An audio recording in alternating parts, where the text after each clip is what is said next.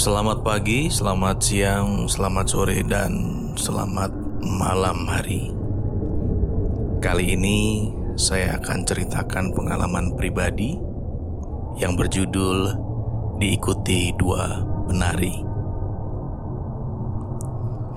Cerita ini diambil dari buku catatan tahun 2019, masih bisa dibilang cukup baru dan kejadiannya tanggal 27 Oktober. Jadi ini diambil dari catatan tanggal 27 Oktober tahun 2019. Saya akan ceritakan dengan bahasa tutur dengan bahasa seperti yang tertulis di buku tersebut. Guys, aku udah dua hari ini syuting di sebuah kota lalu menginap di sebuah hotel. Syuting mulai jam 4 pagi. Ada adegan di mana aktivitas di luar kamar hotel. Jadi di kamar hotel itu atau di di lobinya gitu ada meja dan di meja itu ada puntung rokok kayak bekas orang gitu. Nah, kebetulan kan mau ada syuting di tempat itu jadi biar nggak ganggu frame, biar bersih, maka aku bersihkan tuh kotoran yang ada di situ, termasuk sampah ataupun puntung rokok yang ada di asbak.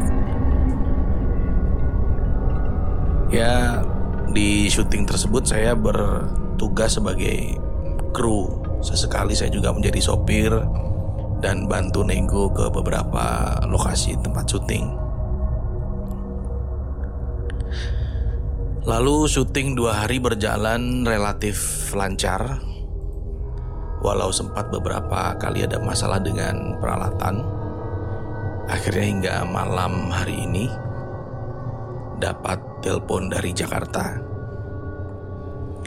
Kawan yang nggak begitu dekat sebenarnya Namun cukup aku kenal karena dulu pernah support eventnya.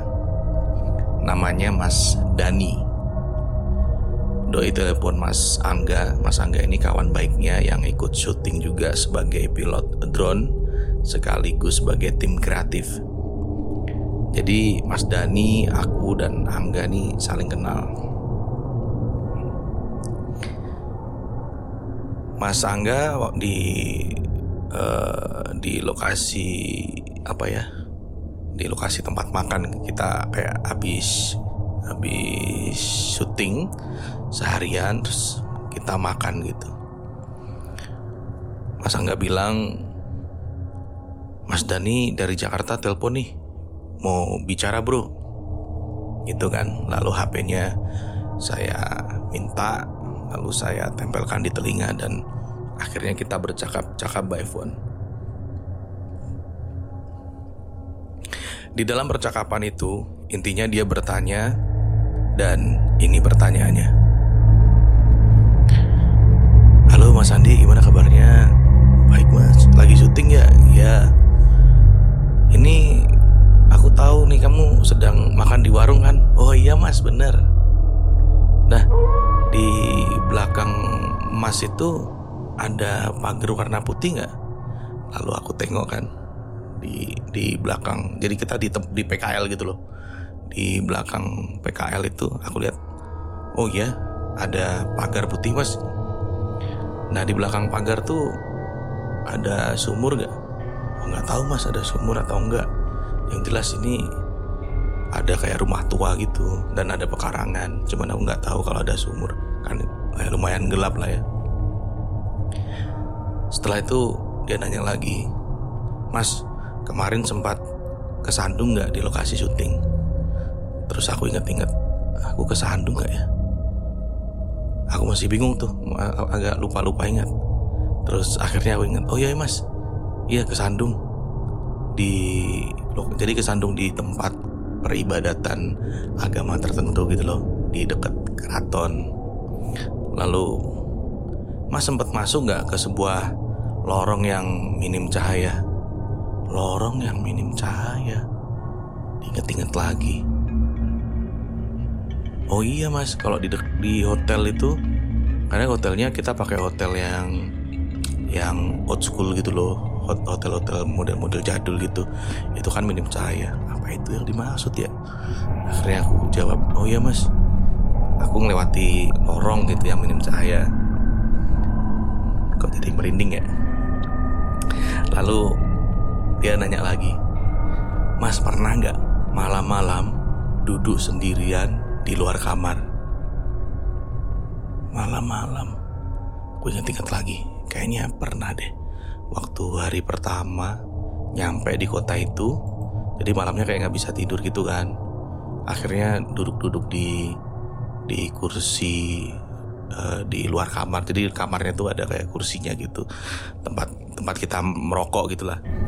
Nah duduk di situ tuh jam 12 jam satuan malam gitu Dia nanya lagi Mas uh, pegang benda bulat nggak di kamar mandi? Oh, kok detail banget ya?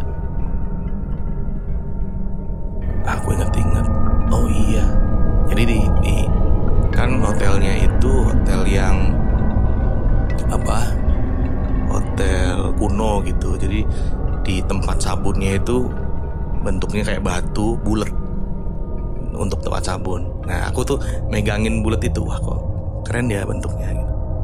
Dia nanya nanya itu aku jawab loh mas kamu menanyakan macam-macam pertanyaan tadi kok cocok semua ya? Alias jawabannya iya. Nah aku langsung kok jadi takut gitu. Terus aku tanya emang ada apa mas? Jujur langsung merinding tuh. Kok mas Dani bisa tahu semua padahal dia di Jakarta gitu? Ya aku tahu sih sebenarnya Mas Dan ini punya kelebihan cuman nggak pernah gitu loh ditunjukin apalagi berhubungan dengan aku. Cuman kata-kata orang kata orang aja. Dan aneh gitu. Kita nggak pernah sering berhubungan tahu-tahu dia nelpon gitu. Mungkin karena nggak tahu nomor teleponku ya jadi dia teleponnya ke uh, Mas Angga gitu terus sama Angga handphonenya dikasih ke aku nah dia berpesan, besok pagi cari degan hijau dan kacang hijau ya. Aku aku jawab kan, loh buat apa mas? Dia jawab balik, beli aja buat netralisir. Waduh, ada apa nih? Aku makin bingung kan? Eh, nggak uh, puas gitu dengan dengan jawaban dari Mas uh, Dani ini. Akhirnya aku paksa untuk Mas Dani ini cerita sebenarnya ada apa sih Mas? Kok pertanyaanmu cocok semua? Tahu-tahu telepon. Dan itu buat aku takut gitu. Dia bilang Mas buang sesuatu nggak pada tempatnya. Kebetulan terkena sesuatu yang tak terlihat. Astagfirullahaladzim Apalagi ini? Mas Dani bilang Coba diingat-ingat. Ya Allah Aku baru ingat Saat bersih-bersih meja Di setup syuting Subuh-subuh itu Di awal cerita ini tadi Aku kan cari tempat sampah. Nah, tempat sampah itu nggak ada. Nah, lalu aku buang uh, apa namanya uh, abu rokok sama puntung-puntung rokok itu ke pot bunga yang di mana bunganya itu udah tinggal batangnya aja. Jadi cuman batang doang nggak ada daunnya nggak ada bunganya cuman batang gitu. Ya aku pikir ya udahlah nggak ada tanamannya gitu ya. Ini semacam uh, kurang subur atau rimbun gitulah. Jadi bayangkan lu buang sampah tapi nggak ada tempat sampah adanya pot bunga. Pot bunganya gede ya bukan pot bunga yang kecil. Pot bunga yang seukuran apa ya se apa selingkaran pelukan orang dewasa itu apa seukuran mungkin diameternya 50 cm kali ya. Yang lebar tapi ceper. Jadi bahannya dari cor itu loh yang hitam-hitam gitu. Itu tanah doang tanah terus ada kayak bekas uh, tanaman tanamannya api mati gitu. Ya udah aku buang situ kan. Ya biasa aja gitu kayak kayak kita buang sampah sembarangan gitu. Ya karena saya nyari tempat sampah tempat sampah nggak ada ya udah buang situ. Nah jadi ketika aku buang puntung rokok Mas Dani bilang iya mas aku uh, memang buang puntung rokok mas lalu Mas, mas Daninya bilang mereka berdua sedang berdoa sembahyang atau sedang kontemplasi ini aku menggunakan bahasanya Mas Dani ya. Jadi merasa kaget setelah terkena abu rokok dan puntung rokok yang kamu buang itu. Gila, sesepele ini bro. Dalam hati kecilku, padahal cuman pot kosong. Mana tahu kan ada makhluk di sana. Dan yang bikin uh, kaget adalah kata-kata Mas Dani adalah mereka berdua. Iya, mereka berdua berarti kan lebih dari satu. Dia bilang, Mas beneran berdua Mas, saya nanya gitu kan. Itu itu masih by phone ya? Iya, mereka berdua, laki-laki dan wanita. Saat ini mereka mengikutimu menunggumu di belakang pagar putih belakangmu itu. Masih inget kan settingnya? Jadi waktu telepon aku lagi ada di warung gitu. Terus aku nanya, e, Mas, mereka sedang apa di belakangku? Gitu. Mereka sedang menari. Astagfirullahaladzim. Mereka sedang menari guys. Mereka sedang menari di dekat sumur Aku gak berani nengok ke belakang, jadi dia di belakangku. Mas Dani bilang, iya semacam menari Jawa gitulah. Lalu aku udah mulai gak fokus. Telepon aku berikan ke Mas Angga nih mas. Malam itu muter-muter kota. Dan kebetulan itu kan bukan uh, kota kami gitu kota orang kan. Muter-muter cari kacang hijau sama degan hijau. Seperti yang dibilang oleh Mas Dani tadi yang telepon dari Jakarta. Kacang hijau udah dapet tuh di minimarket. Nah degan hijaunya yang nggak dapat dapet aku putuskan untuk telepon telepon kawan yang asli di kota itu. Dia bernama Via tapi tak telepon gak diangkat-angkat. Sekitar jam 10 malam gitulah. Lalu ada kawanku syuting yang bernama Wawan Dia bilang Woles aja bro. Kamu musrik tuh kalau beli gitu-gituan. Ya aku cuekin lah ya. Dia gak ngalamin sih. Masalahnya aku melaku, habis melakukan kesalahan. Orang kalau habis melakukan kesalahan kan harusnya minta maaf. Nah gimana minta maaf minta maafnya ke barang begituan kan. Kebetulan kawan asli kota itu Sebut aja Mbak Via ya.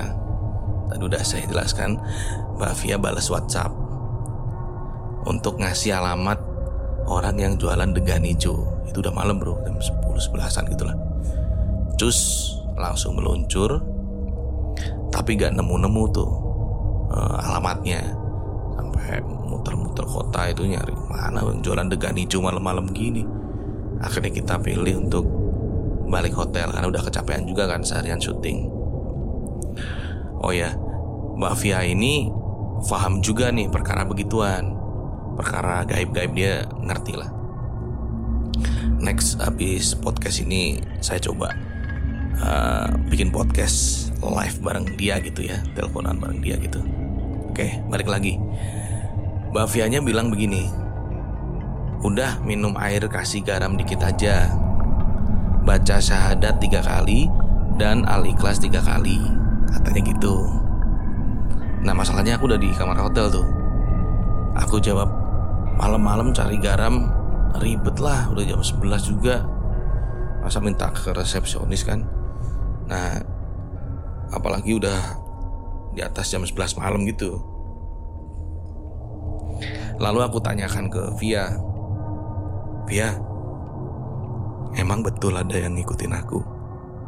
Dia jawab, iya ada.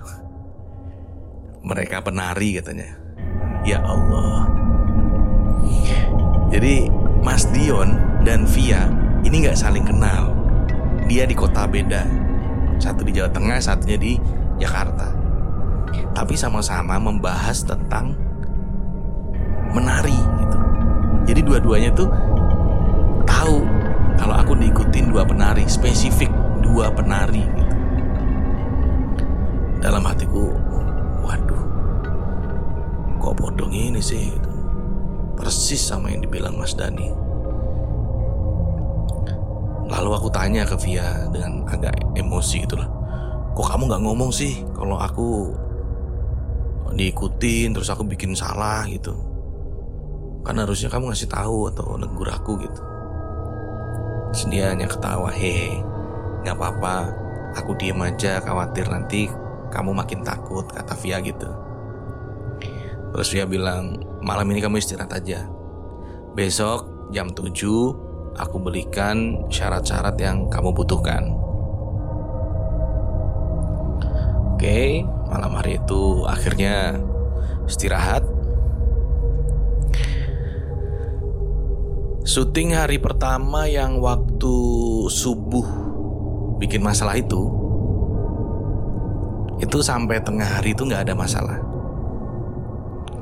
Hingga kita di lokasi bangunan tua peninggalan Belanda. Kamera kami error. Jadi kameranya nggak bisa dipakai bro, nggak nggak nggak mau nyala gitu. Memori kartnya tuh nggak mau kebaca. Nah saat itu tuh stres tuh si sutradara karena waktu udah mepet kan, agendanya padat, udah kurang istirahat, kok ada drama kamera error segala gitu. Tuh kamera cuma ada tulisannya insert memory card. Jadi memory cardnya itu dicabut, pasang berkali-kali, nggak ngaruh gitu. Di hard restart dengan copot baterai juga nggak nggak bergeming gitu, tetap aja error. Jadi aku bilang ke teman-teman rombongan syuting nih, udahlah kita break aja makan siang gitu. Sambil mikir cari sewa kamera dengan spek yang sama hampir 10 kawan videografer kali ya sewa kamera servis kamera nggak ada hasil fix tim akan balik ke Jakarta gitu dengan hasil yang kacrut karena peralatannya rusak karena tiga hari take video dan ini baru dapat setengah hari gitu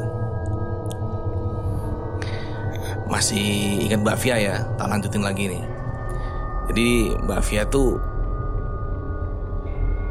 dia nanya gitu. Tadi terakhir ambil gambar di mana?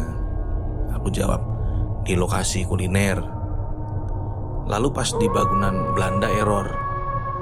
Eh, Mbak Fianya pegang kamera dong. Dia pegang tuh kameranya. Jadi tangan kirinya menyangga, terus tangan kanannya tuh uh, dibuka telapak tangannya lurus diarahkan ke lensa. Jadi kayak nutup lensanya gitu. Dia pejamkan mata dan diam sejenak nggak ngerti juga apa yang dia lakukan pokoknya begitulah lalu itu kamera diberikan ke kameramen mas coba cek ngerti gak kameranya nyala bro. Ya Allah. Alhamdulillah seneng banget tuh. Jadi semua kru gak bahas apa-apa. Gak banyak nanya kenapa bisa. Dalam hati kan kita selalu berprasangka baik ah paling perkara teknis. Misal overheat seperti kondisi kalau mobil berhenti tanpa sebab lalu tunggu sejenak nyala lagi. Jadi inget cerita kisah keberapa ya. Jadi inget kisah yang itu loh. Yang ada orang yang eh, orang. Ada makhluk yang numpang itu. Oh kisah no kisah kisah nomor dua. Kalau kalian nyimak paling inget ya. Mati nyala sendiri. Ya gitulah. Oke Lanjut. Kamera beres. Sudah nyala kita ambil gambar ke lokasi selanjutnya. Tapi nggak ke bangunan Belanda tadi. Males kalau ada masalah kan Nah kita cari eh, Apa namanya Cari alasan gitu ke kantor Biar nggak usah ngambil ke bangunan-bangunan Belanda gitulah. Nanti masalah lagi gitu. Tapi atasan kami yang di Jakarta kekeh Nyuruh kami untuk tetap ambil gambar di sana. Malah harus pakai drone. Pakai drone biar bagus. Waduh. Kita masih kepikiran mau ntar di situ. Ada yang gitu-gitu lagi. Oke kita akan coba besok. Jadi hari ini agenda biar kelar dulu. Mumpung kamera dah nyala akhirnya kita ambil footage-footage yang lainnya. Keesokan harinya kita take video tanpa talent. Semua lokasi dah diambil dan bangunan Belanda itu kita ambil yang terakhir. Jadi biar kalau ada masalah tuh terakhir-terakhir aja gitu loh. Kalau misalnya masalah footage-nya udah banyak. Dan ternyata bener bro. Allah tuh kasih sesuai prasangka hambanya. Udah sore hari tuh kita ke bangunan Belanda itu. Drone-nya error dong. Drone-nya gerak sendiri. Nabrak-nabrak pohon. Kita coba berpikir logis kan ah paling ini teknis. Ah ini perkara GPS-nya lah tapi kejadian itu dua atau tiga kali gitu drone-nya tuh nggak bisa dikontrol dia bergerak sendiri kayak kebingungan gitu drone-nya nabrak pohon jatuh nabrak kita takut kan terusak lagi intinya dua peralatan kita error di lokasi yang sama. Gak ada yang kebetulan kan? Pokoknya kita berusaha untuk berpositif thinking. Ah, paling ini perkara teknis. Hal itu yang terus kita paksa percayakan pada diri masing-masing. Walaupun sebenarnya kondisinya udah agak aneh gitu sih. Kita berpikir ini faktor X. Sementara pikiran kita kita paksa gitu ini pasti teknis teknis teknis agar menghibur diri nah itulah kondisi jadi makin paranoid khususnya aku kan yang lain milih diem gitu menenangkan udah ada yang katanya ngikutin aku lah yang drone-nya rusak kameranya mendadak mati sinyal sendiri kacau lah kita tiba hari yang ketiga. Hari yang ketiga, semua syarat udah disiapkan. Syarat yang tadi loh, yang oh, kacang hijau sama degan hijau gitu. Alhamdulillah di lokasi yang sama, semuanya lancar. Jadi tetap di di bangunan Belanda itu bawa syarat-syaratnya. Drone terbang dapat gambar yang bagus, all crew happy semua. Sempat drone bermasalah lagi sih di air terjun, tapi Mbak Via bilang nggak ada masalah gitu, fix teknis. Aku nggak percaya gitu sih, karena udah terlanjur Parno kan. Aku tak sampai tanya ke grup SMA gitu. Alhamdulillah ada yang menjelaskan kalau memang drone jenis tertentu itu suka bermasalah di lembah, tebing atau cekungan. Ya alhamdulillah cocok. Ya semoga aja bener-bener masalah teknis. Alhamdulillah semua lancar. Aku WhatsApp lagi ke Mas Dion yang di Jakarta menanyakan kondisi karena apa namanya saya sudah balik gitu ke ke kota tempat saya tinggal saya takut apa ya yang ngikutin itu ke bawah rumah gitu saya nanya ke Mas Dion, gimana Mas? Masih ada yang ngikutin nggak? Mas Dion bilang, aman, udah nggak ada yang ngikutin. Alhamdulillah. Hikmahnya adalah buang sampah pada tempatnya. Pas kondisi seribet apa pun di lapangan, berusaha tetap jaga sholat dan jangan lupa berdoa. Insya Allah semua akan lancar. Oke lah memang manusia tuh makhluk paling sempurna Tapi kan ya kadang kelakuan kita sendiri yang bikin ribet gitu entah itu sengaja atau tanpa sengaja intinya kalau di tanah orang mesti jaga kelakuan jaga omongan jaga pikiran. Batin juga harus dijaga. Dah gitu aja ya. Semoga manfaat. Ada banyak hal yang nggak kita pahami dan di luar kuasa kita. Jadi kudu nyambung terus sama yang maha kuasa.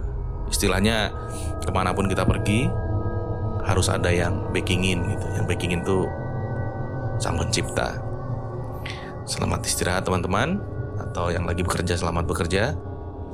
Yakinlah banyak hal gaib di sekitar kita. Tetap jaga diri dan hati-hati.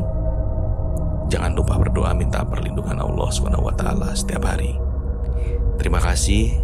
Sampai jumpa di podcast berikutnya